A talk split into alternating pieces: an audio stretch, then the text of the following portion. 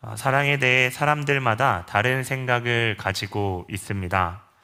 대부분 내가 사랑하는 것에 대해서 알고 있는 지식이나 그러한 모습들을 그려가면서 우리가 이제 사랑을 하게 되는데요. 의외로 사랑은 어, 그런데 이 다른 사람과의 아, 다른 사람의 생각이나 말을 듣는데 그 사랑의 아, 그 소중함 그러한 가치 있는 지점들이 있습니다. 왜냐하면 사랑은 대부분 관계 안에서 일어나기 때문입니다.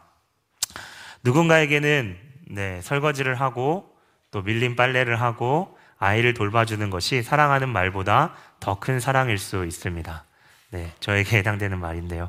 누군가에게는 이야기를 들어주는 것일 수도 있습니다. 누군가에게는 따뜻한 밥 한 끼를 함께 하는 것이 사랑일 수도 있습니다. 이렇게 사랑은 사람마다 상대가 느끼고 원하는 것을 해주며 그 사랑 안에는 여러분 기쁨이라는 것이 있습니다. 여러분 복음에 대해서 한번 생각해 볼까요? 여러분 복음이라고 하면 여러분에게는 어떠한 장면들 또 무엇이 떠오르십니까? 복음은 기쁜 소식입니다. 그것이 우리에게 기쁜 소식인 이유는 우리가 해결할 수 없는 것을 하나님의 아들이 그 하늘에서 이 땅 가운데 내려오셔서 십자가의 죽으심으로 우리의 그 해결할 수 없는 것을 해결받았기 때문입니다. 여러분 그것이 무엇이죠? 네, 죄에 대한 문제입니다. 죄는 여러 가지로 표현될 수 있지만 가장 근본적인 것은 내가 하나님의 자리에 서서 내 뜻과 내 마음대로 하나님 없이 살아가는 것을 말합니다. 그것은 하나님이 세우신 질서를 무시하고 굳이 하나님 없이도 내 생각과 내가 찾는 방법들이 훨씬 낫다고 여기며 뭐 말로는 무시한다고 이야기하지 않지만 하나님께 물어보거나 여쭤보는 거 없이 어, 그, 그분을 무시하며 살아가고 그곳에 자유가 있다고 생각하는 그것이 성경에서 말하는 죄입니다. 이 죄로 인해 우리 모두는 죽을 수밖에 없는 가운데 예수 그리스도께서 우리를 대신하여 죽으심으로 우리가 져야 하는 죄에 대한 그 대가, 그 모든 것들이 면제받게 받게 되는데요. 우리가 우리의 스스로의 죄의 무게를 알게 되고 예수님의 그래서 더 큰 사랑을 알게 되면 우리는 아, 자연히 예수님을 따라가는 그 평생의 삶을 살아가는 것, 어쩌면 그것이 우리가 많이 듣고 알고 있는 이 복음, 기쁜 소식입니다. 그 기쁜 소식은 그래서 또 나에게만 머물지 않고 너무 기쁜 소식을 들으면 다른 사람에게도 알려주고 싶잖아요.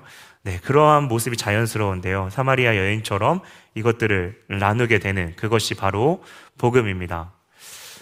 복음, 제가 서두에 이야기했던 것처럼 우리에게 기쁜 소식이라고 이야기했습니다. 기쁜 소식, 저희한테요.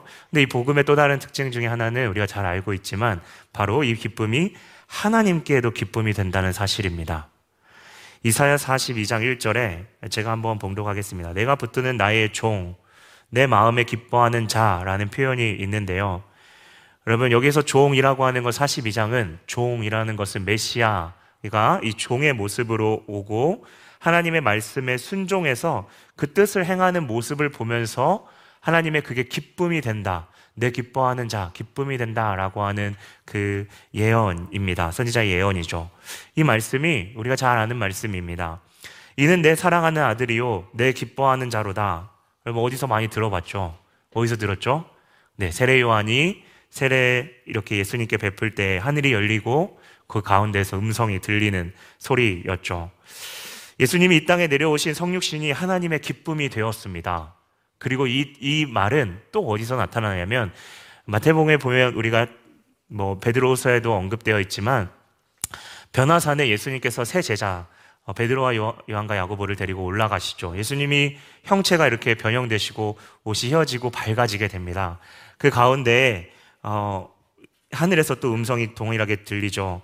이는 어, 내 사랑하는 아들이요 기뻐하는 자이다라고 이야기합니다. 어, 이 변화산 사건을 그리고 이야기 아, 이, 이, 이 사건이 일어난 뒤에 예수님이 내려오시면서 예수님께서 죽으시고 부활하신다는 그 사건이 끝나기 전까지 너희들이 지금 경험하고 본 것을 아무에게도 이르지 말라라고 하셨는데요. 사실 이 사건이 그래서 아, 이 십자가의 사건, 이 십자가의 사건이 아, 하나님 아버지께 대하는 그 순종, 아들에 대한 그 아들이 행한 그 순종이 아버지의 기쁨이었음을 이야기합니다. 여러분 그렇다고 한다면 무슬림이 말하는 것처럼 하나님이 악독해서 자기 자신의 죽음의 아들이 죽음의 길을 걸어가는데 여러분 기뻐하셨을까요? 네. 주일에도 나눴지만 절대 아니죠. 바로 우리를 사랑하셔서 우리 스스로 할 수 없는 것을 하나님의 그의 아들을 아, 내어 주신 것입니다. 그렇다면 복음은 하나님 아버지에 대한 그 계획에 대한 아들의 자발적이고 전적인 그 순종을 우리에게 그림으로 보여줍니다. 그래서 복음은 우리에게도 기쁨이지만 복음을 알고 받아들이는 우리의 삶, 우리의 삶이 하나님의 기쁨이 될 수 있다는 사실입니다. 오늘 바울은 하나님이 기뻐하는 삶에 대해서 알았습니다. 그것에 대해 온 삶을, 온 삶을 바쳤고 성경의 표현의 구절에 보게 되면 그 삶에 대해서 힘썼다. 어, 이것을 보면 애써 갈망하고 그것을 막 열망하고 그것만을 위했다라고 하는 살, 아, 살았다라고 하는 그 말이죠. 그렇다면 하나님이 기뻐하시는 것이 바로 아들의 순종이라고 했는데요. 그 가운데에 복음은 예수 그리스도께서 어, 우리를 사랑하셨다라고 하는 사실입니다. 오늘 그 사랑이 우리를 강권하신다라고 표현하는데요. 여러분 갈라디아서 2장 20절 우리가 잘 아시죠? 내가 그리스도와 함께 십자가에 못 박혔나니 그런즉 이제는 내가 사는 것이 아니요 오직 내 안에 계시는 아, 그리스도께서 사시는 것이라 이제 내가 육체 가운데 사는 것은 나를 사랑하사 여러분 나를 사랑하사 나를 위하여 자기 자신을 버리셨다라고 표현되어 있는데요. 예수님께서 우리를 사랑하시는 것을 오늘 자기 자신을 버리셨다라고 오늘 성경은 이야기하고 있습니다. 나를 위하여 자기 자신을 버리신 것, 그것을 성경은 사랑이라고 이야기합니다. 다시 한번 반복해 볼까요? 복음은, 복음이 하나님 아버지의, 복음 자체가 예수님의 순종이잖아요. 그러면 복음 자체가 하나님 아버지에게도 기쁨이 되었는데요. 어, 어떠한 모습이냐면, 네, 자기 자신을 위해서가 아닌 자기를 부인하고 종으로서 섬겨서 죽기까지 복종하신 예수님의 모습이 기쁨이 되었습니다. 그리고 14절에 여러분 우리에게 그 사랑을 강권하시는데요. 그 모습은 15절 아, 제가 아까 전에 2장 갈라디아서 2장 20절의 모습처럼 너무나도 비슷하게 나와 있습니다. 이제는 다시는 그들 자신을 위하여 살지 않고 예수님이 그러하듯이 그들 자신을 위해서 살지 않고 예수님을 위해서 살아가시도록 하신 겁니다.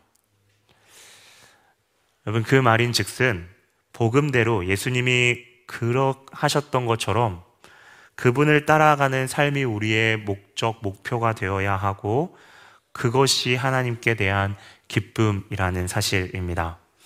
여러분, 우리, 우리가 찬양을 통해서 고백하죠. 나 주님의 기쁨 되기를 원합니다. 여러분, 그 말은요, 내가 드릴 수 있는 아름다움을 넘어서서 죽기까지 복종하신 예수를 따라간다라는 고백입니다. 너덜너덜해지고 찢겨지신 예수님, 그 핏자국을 보면서 나도 영문 밖에 내가 그리스도인으로서 살아가면서 겪어야 할 치욕, 부끄러움, 비난, 수치, 이 모든 것들에 대해서 내가 그것들을 회피하지 않고 짊어지고 나아가겠다라는 것입니다. 만약 예수님이 자기의 명예를 위해서 죽으셨다면 영지주의자들의 주장처럼 예수님이 십자가에 못 박히시듯 예수님 어떻게 죽을 수 있어? 죽는 그 순간에 영이 빠져나갔다가 부활하셔서 다시 살았을 때 다시 들어왔을 거야 라고 어, 생각하며 아니면 완전히 반대로 십자가에서 그 부끄러움을 피하시려고 천사들을 대동하셔서 멋지게 그 십자가에서 내려왔을 수도 있는데요. 예수님은 자기 자신을 위해 살지 않으셨습니다. 온전히 아버지의 뜻, 바로 우리를 위해서 사셨습니다. 만약 우리의 인생이 우리를 위해 내 자신을 자신의 목표만으로 살고 있다면 우리가 복음을 잘 알고 있는지 우리 자신을 돌아봐야 합니다. 오늘 바울은 10절에 우리가 모두 그리스도의 심판대 앞에 반드시 설 것이며 그것은 믿지 않는 자들 뿐만 아니라 믿는 우리도 심판의 대열에 설 것이다 라고 말합니다. 우리가 살았던 그 모습에 대해서 하나님은 하나하나 비춰주실 것입니다.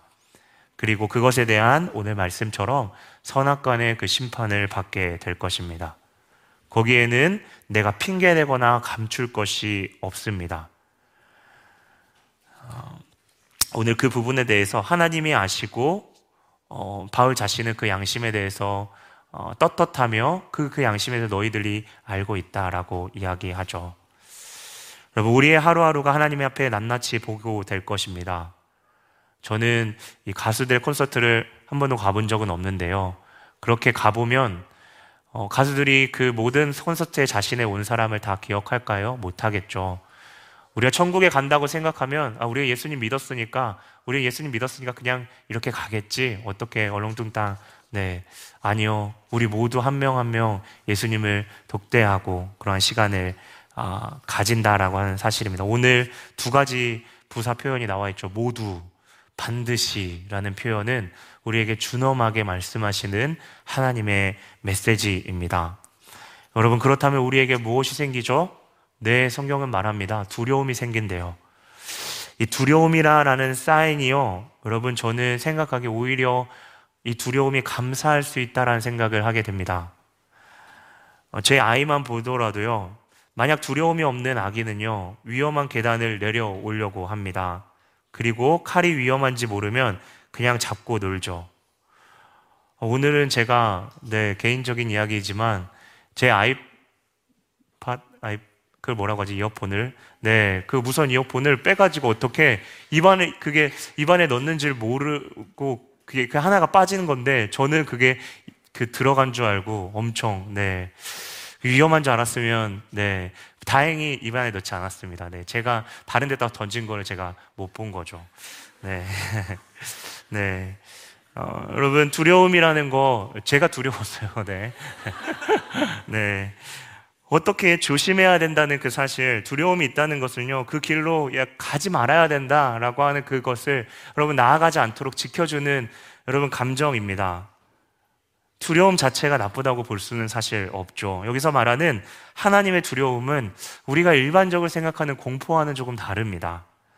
오히려 우리의 삶에 인식하지 못하는 하나님에 대해서 이 두려움이라는 이 그 자체가 하나님을 대하는 태도 가운데 어떻게 나아갈지를 고민하게 하고 더 나아가서는 그분이 얼마나 크시고 완전하신 분이신지 높으신 그 하나님 앞에 사실 경외라는 표현을 많이 쓰지 않습니까? 그 경외하는 마음으로 궁극적으로는 나아가는 거죠. 여러분 그러면 오늘 심판자이신 하나님 예수님이라고 오늘 심판자가 예수 그리스도라고 써 있어요. 예수님이라고요. 그 예수님이 어, 심판자 그 크심을 우리가 어떻게 인식할 수 있나요? 여러분 심판자는 예수 그리스도신데요. 그분이 오늘 모든 사람을 대신하여 죽으셨다는 사실입니다. 무슨 말이에요, 목사님? 네. 여러분 생각해 보세요. 부자가 얼마나 큰 부자인지를 알 수 있는 여러 방법이 있습니다. 먼저는 그냥 쉽게 자기 자신의 돈을 이렇게 나 얼마 가졌어, 나 이런 부자야 이렇게 이야기할 수도 있죠. 그런데 자신이 다른 사람의 빚을 몇 사람이고 계속해서 어느 정도 갚아주느냐에 따라서 또 뭐 연예인들이나 여러 사람들 보면 또 기부를 하지 엄청난 금액을 또 기부하지 않습니까? 그러한 모습을 보면서 우리는 그가 얼마나 부자인지를 알 수 있습니다. 여러분 하나님이 크시다 라고 이야기할 때 그분이 뭐 우리가 생각하는 키가 크거나 몸집이 크거나 이러한 걸로 우리가 인식하나요? 아니요. 오히려 하나님의 크심은 오늘 그리스도의 사랑이 얼마나 큰 영향력을 미쳤는지를 보면 그것들을 우리가 반사해서 알 수 있습니다. 그분은 오늘 바울이 담에색 도상에서 그 예수님을 만나지 않습니까? 그 만난 것처럼 우리 한 명한 한 명을 위하여 살리시려고 그렇게 끊임없이 배반하고 하나님의 마음의 비수를 뽑는, 꼽는 그 우리 한 사람 한 사람, 그, 그 한 사람 한 사람에게 하나님께서 먼저 다가오셨다는 그 사실을 우리가 볼 때에 우리가 하나님의 크심을 볼 수 있습니다.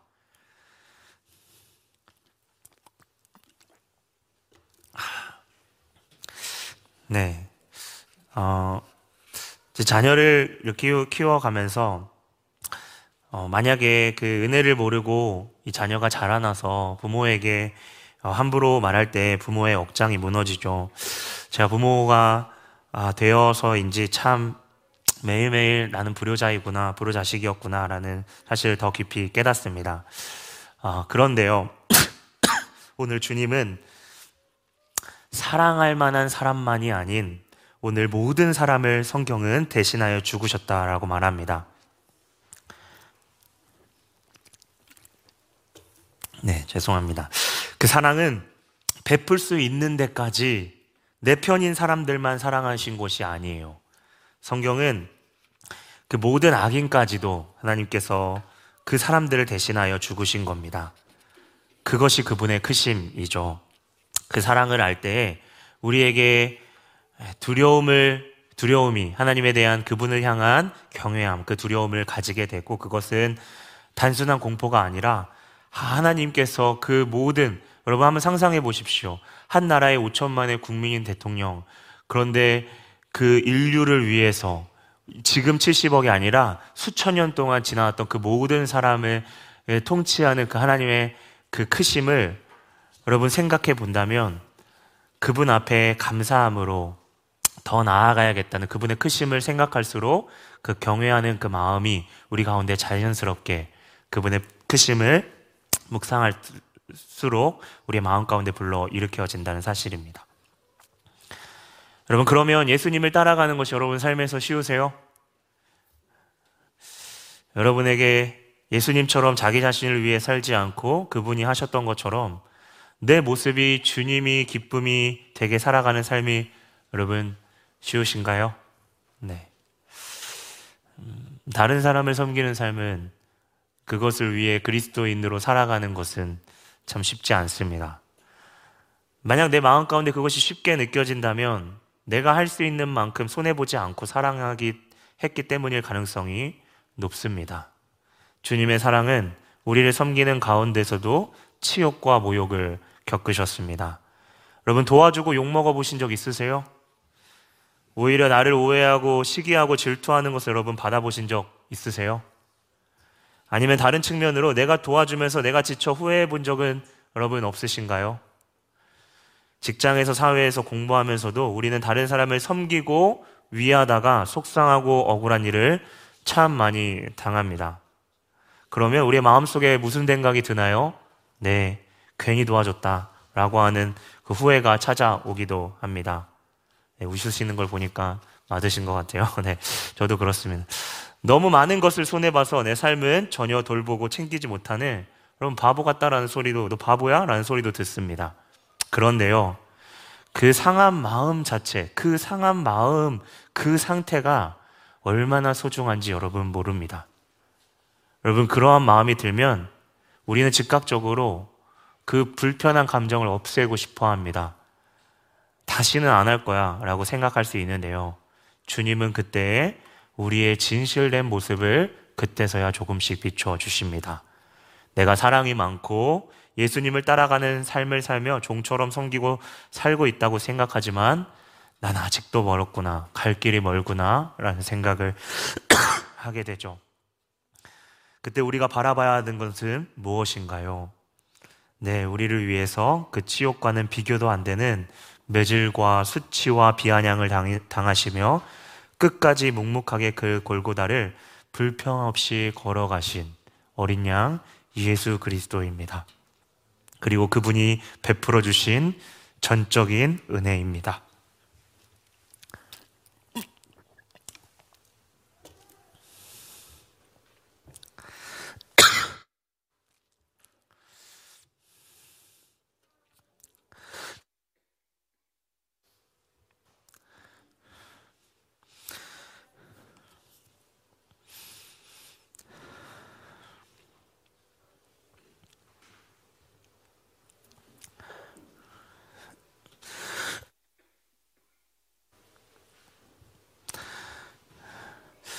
여러분, 그래서 은혜가 은혜가 되는 시간이 정말 언제인지 아십니까?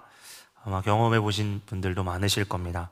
내가 얼마나 하찮은 존재인가를 직시할 때 그때 마음이 점점 가난해집니다. 그리고 그렇게 우리는 예수님의 사랑을 조금씩 알아가게 됩니다. 그리고 우리도 모르는 사이에 배워가게 돼요. 아, 그리고 그 섬기는 삶이 예수님을 따라가는 그 삶이 기분 나쁘고 괜히 손해라고 생각하며 회피하고 여러분 거기서 멈춘다면 정말 가치 있고 예수님께서 아, 이제야 너를 진실하게 마주할 수 있는 그 시간이다라고 하는 그 초청하시는 귀한 그 시간을 여러분 우리도 모르게 걷어차는 것입니다. 아, 죄송합니다. 그래서 두렵지만 우리 자신에게 각자 주어진 십자가를 지는 여러분 삶을 다시 선택해야 합니다. 우리가 예수 따라가는 길을 포기하지 않고 걸어가는 데에 우리는 십자가의 은혜를 더 깊이 알아가게 됩니다. 여러분, 그러면서 우리는 무엇을 더 배워가나요? 네, 복음을 더 배워갑니다. 복음은 내 삶을 위해서 살라고 말하지 않습니다.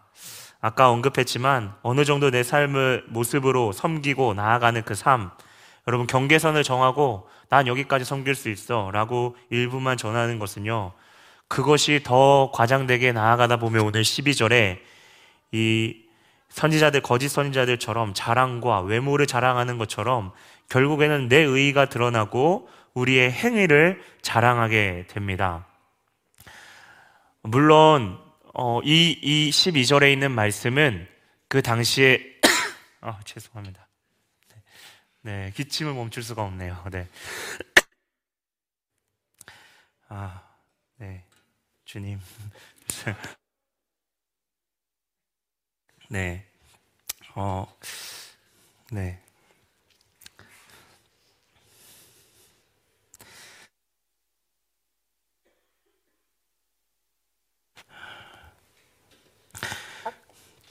스스로를 자천하거나 아니면 그것에 대한 사랑을 베풀 만한 그 성도로 국한시키고 바울, 같이 가는 그 사도로서의 그 바울을 매몰차게 깎아내리고 시기하는 것. 거짓 선지자들은 정도 그들은 마음의 환심, 성도들의 마음은 샀을지라도 그들의 사랑과 그들의 섬김은 네, 거짓된 거였죠. 그런데 우리의 한계를 넘어서 진짜 예수님이 초청하시는 그 길을 따라가면 그 가운데 우리는 한계를 느끼게 되고 우리의 마음의 사랑의 한계를 느끼게 되고 어려운 마음이 드는 게 여러분 당연합니다. 그 어려운 마음을 재빨리 무엇인가 없애려고 하는 것보다 여러분 그 자신이 아 내가 이러한 자신이구나라는 것을 직시하는 것은 너무나도 중요합니다. 우리가 많이 부족하기 때문이죠. 당연한 겁니다. 오늘 바울은 그러한 삶이 오직 예수 그리스도를 위한 거였습니다. 여러분 8절에 오늘 보게 되면 바울이 차라리 몸을 떠나 주와 함께 한다. 함께 하고 싶다라고 고백하는 것이요. 바울이 이 땅에서 예수 따라가는 삶이 너무 고통스러워서 이제는 죽고 싶다라고 여러분 생각한 거 아니냐. 제가 금방 방금 말씀하셨던 것처럼 나의 한계를 막 느끼고 그 가운데 이럴 바에는 이거 다 버려버리고 예수님께 가고 싶다라고 이야기한 거냐. 여러분, 이 말, 이 말에 대해서 바울이 비슷한 말을 빌립보 교회 편지에도 했는데요. 1장 23절을 보게 되면 내가 그 둘 사이에 꼈으니 차라리 세상을 떠나서 그리스도와 함께 있는 것이 훨씬 더 좋은 일이나 일이라 그렇게 하고 싶으나 24절까지 보면요. 내가 육신으로 있는 것이 너희를 위하여 더 유익하리라. 바울은 자신의 유익을 위해 빨리 하나님께서 데려가셨으면 하지 않았습니다. 그에게 사명이 더 중요했고 감정적인 것보다 지금 회피하지 않고 직면해야 되는 것을 누구보다 알았습니다. 여러분, 그래서 그 8절 오늘 상반절을 보면 그가 담대하여 원하는 가운데 고백하게 되는데요. 여러분, 지난주에, 아, 지지난주죠. 저희가 왜 바울이 이렇게 담대하게 이러한 고백을 할 수, 죽음을 두려워하지 않으면서, 고난을 두려워하지 않으면서 고백할 수 있었을까라고 한다면, 네, 바로 성령 하나님이 우리의 보증이 되어 주신다. 조금 다른 말로 바꿔서 이야기하면 그 성령 하나님이 그 가는 길 가운데에서 계속해서 같이 계시고 지키시며 우리의 탄식을 듣고 계셔서 우리를 장래에 일으키시고 갚아주실 그 승리로 이끄실 것을 확신했기 때문입니다. 오늘 바울이 이 말을 하는 이 8절의 말을 하는 이유는 진짜 이유는 성령님이 내 곁에 계셔서 하나님의 뜻대로 세워가고 나아가고 자라가게 하실 것을 알았기 때문에 이러한 고백을 할 수 있는 거죠. 우리가 실패하고 우리 자신의 그 한계를 느끼면서 처참을 함을 바라보더라도 다시 일어나 담대하게 나아갈 수 있는 이유가 어디에 있습니까? 그리스도께서 그렇게 인내하시면서 그 십자가를 참으신 것처럼 지금도 우리의 그 질그릇과 같은 연약함, 그것들을 보면서 계속해서 성령님을 통해서 그 길을 맞다, 강권해서 그 길이 맞으니까 그 길로 가야 돼 라고 말씀하시는 그 성령 하나님이 우리 가운데 계시기 때문입니다. 예수님을 따라가는 삶은 결코 만만치 않습니다. 복음을, 복음은 사람을 좋게 하는 것이 아니라 다시 말하면 사람의 인기나 그것을 받는 궁극적으로 받는 자신을 위한 것이 아니라는 것입니다. 바로 하나님을 좋게 하는 것입니다. 그것은 예수가 종으로 섬기셔서 하나님 아버지의 기쁨이 되었듯이 인기 없고 사람들의 비웃음을 받아도 하나님의 기쁨이 되는 삶으로 나아가는 것입니다. 성경은 너희가 하나님을 기쁘, 기쁘게 하는 것이 아니라 사람을 기쁘게 하는 것, 네 만족만 자신의 만족을 위해서 따라가는 것을 여러분 바울은 강도 높게 다른 복음이다라고 이야기합니다. 여기서 섬김의 여러분 중요한 기준은요. 이 섬김을 통해서 내가 영광 받고 있는가, 하나님이 영광이 되는가입니다. 이러한 바울은요, 오늘 13절에 보면 사람들이 미쳤다고 이야기합니다. 여러분, 그랬기 때문에 아마 오늘 어, 바울이 성경 오늘 말씀에 보니까 내가 미친 것은 아니지만 만약 내가 만약 미쳤다면 이라는 말을 13절에 붙였겠죠. 그러면 실제로 사도행전 27장을 보게 되면 이 예수님을 만났던 독실한 유대교였던 예수님을 믿는 사람을 핍박했던 이 어, 바울이 이 다메섹 그 길 가운데 가는 다메섹으로 가는 그 길 예수님을 믿는 사람들을 핍박하러 가려고 죽이려고 하는 그 길 가운데에서 그 빛 가운데 예수 그리스도를 만나게 됩니다. 그리고 그분은 십자가에서 자기가 그렇게 죽이려고 했었고 그 전에 스테반 집사님을 죽였던 그 예수 그리스도를 그 길 가운데서 만나게 되죠. 그 고백을 했을 때 이 베스도가 법정 앞에서 바울을 가르쳐 네가 미쳤구나라고 이야기합니다. 네, 유대인들은 열렬한 유대교 이 이었던 인이었던 이 바울이 이 유대교가 이단으로 철저한 이단 이단으로 보고 있는 이 그리스도교에 열심히 심취해 있는 바울이 미친 사람으로 네, 보였겠죠. 또 유대 그리스도인들이 보았을 때에는 바울은 이 고난 중에 기뻐하는 그러한 모습들이 여러분 그렇게 하진 않았지만 미친 사람의 모습처럼 보였을 수 있습니다. 뭐 때로는 이 부분에 대해서 다른 분들은 어, 바울이 어, 성령 안에서의 그 환상과 황홀함, 그 당시에 그 봤던 부분에 대해서 언급하기도 하는데요.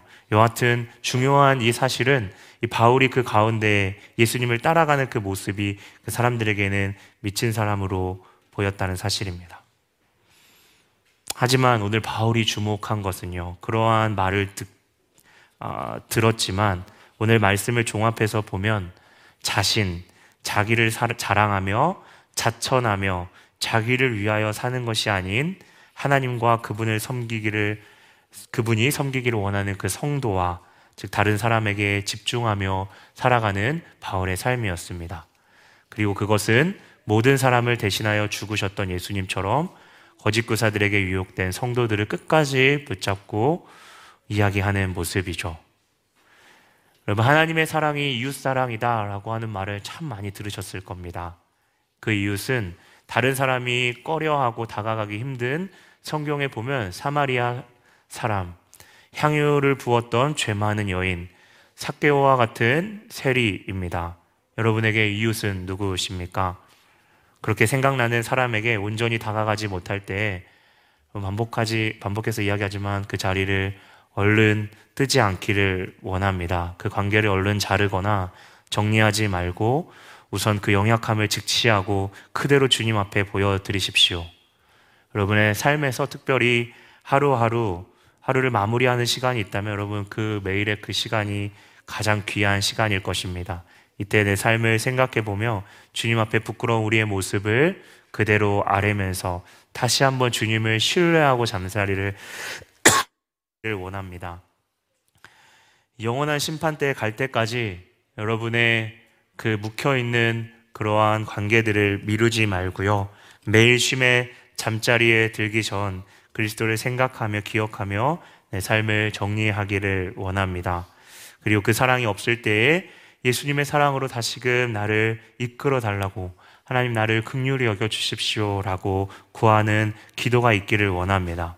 성령님은 우리 가운데 우리가 반드시 나아가야 할 지점, 우리에게 그렇게 조금씩 사랑을 가르치시고 복음을 가르치시고 깨닫게 하실 것입니다. 그렇게 복음이 복음이 되는 삶이 우리의 모습에 보였으면 참 좋겠습니다. 우리가 한 해 영역별 모임을 하는데요. 우리의 연약함을 각 영역을 여러분 걸어가는데 여러분의 삶 가운데 참 많이 있을 겁니다. 하지만 우리의 고민과 그 영역에서의 예수의 길을 걷길 원하는 그 삶이 힘들지만 우리가 그 길을 쫓아가기를 원합니다. 아, 여러분 복음 그렇게 예수님께서 그 십자가의 순종함으로 아버지의 기쁨이 되었듯이 우리 또한 바울처럼 그 길에 순종하면서 하나님의 기쁨이 되기를 원합니다. 우리가 생각하는 기쁨과 하나님의 기쁨이 아, 우리가 우리가 생각하는 그 기쁨을과 아, 하나님의 이렇게 하면 기뻐하시겠지 우리가 착각하지 않기를 원합니다. 기쁨의 대상이신 예수님이 무엇을 원하시는지를 여러분 들으십시오. 어, 그분은 오늘 분명히 15절에 말씀하고 계십니다. 나를 그 우리 자신을 위하여 살아가는 것이 아니라 아, 아, 예수님께서 원하시는 예수님을 위한 그 삶으로 나아가기를 원하시는 거죠. 여러분 그러한 가운데 내 연약함과 죄됨이 완전히 드러납니다. 내 죄성 연약함은 내 한계에 부딪힐 때에 수면 위로 드러나게 됩니다. 그것이 위로 올라올 때 여러분 그것을 십자가에 못 박아야 합니다. 애써 숨기지 말고 우리의 연약함을 세리처럼 드러내며 기도하기를 원합니다. 그렇게 가난한 마음 가운데 비로소 주님의 음성을 들을 수 있습니다. 높아져 있는 상태에서는 여러분 절대 들을 수 없습니다. 세상이 더 악하, 악하여져 간다고 하지만 그럴수록 진짜 예수를 따라가는 삶은 우리 주변에 좀더더 선명하게 보일 것입니다. 여러분 단순히 도덕적인 삶을 살라는 것이 아닙니다. 오히려 그것을 뛰어넘는 그리스도의 길, 그분과 진실하게 만나는 그 삶을 여러분 기대하며 하루하루 소망하며 살아가십시오.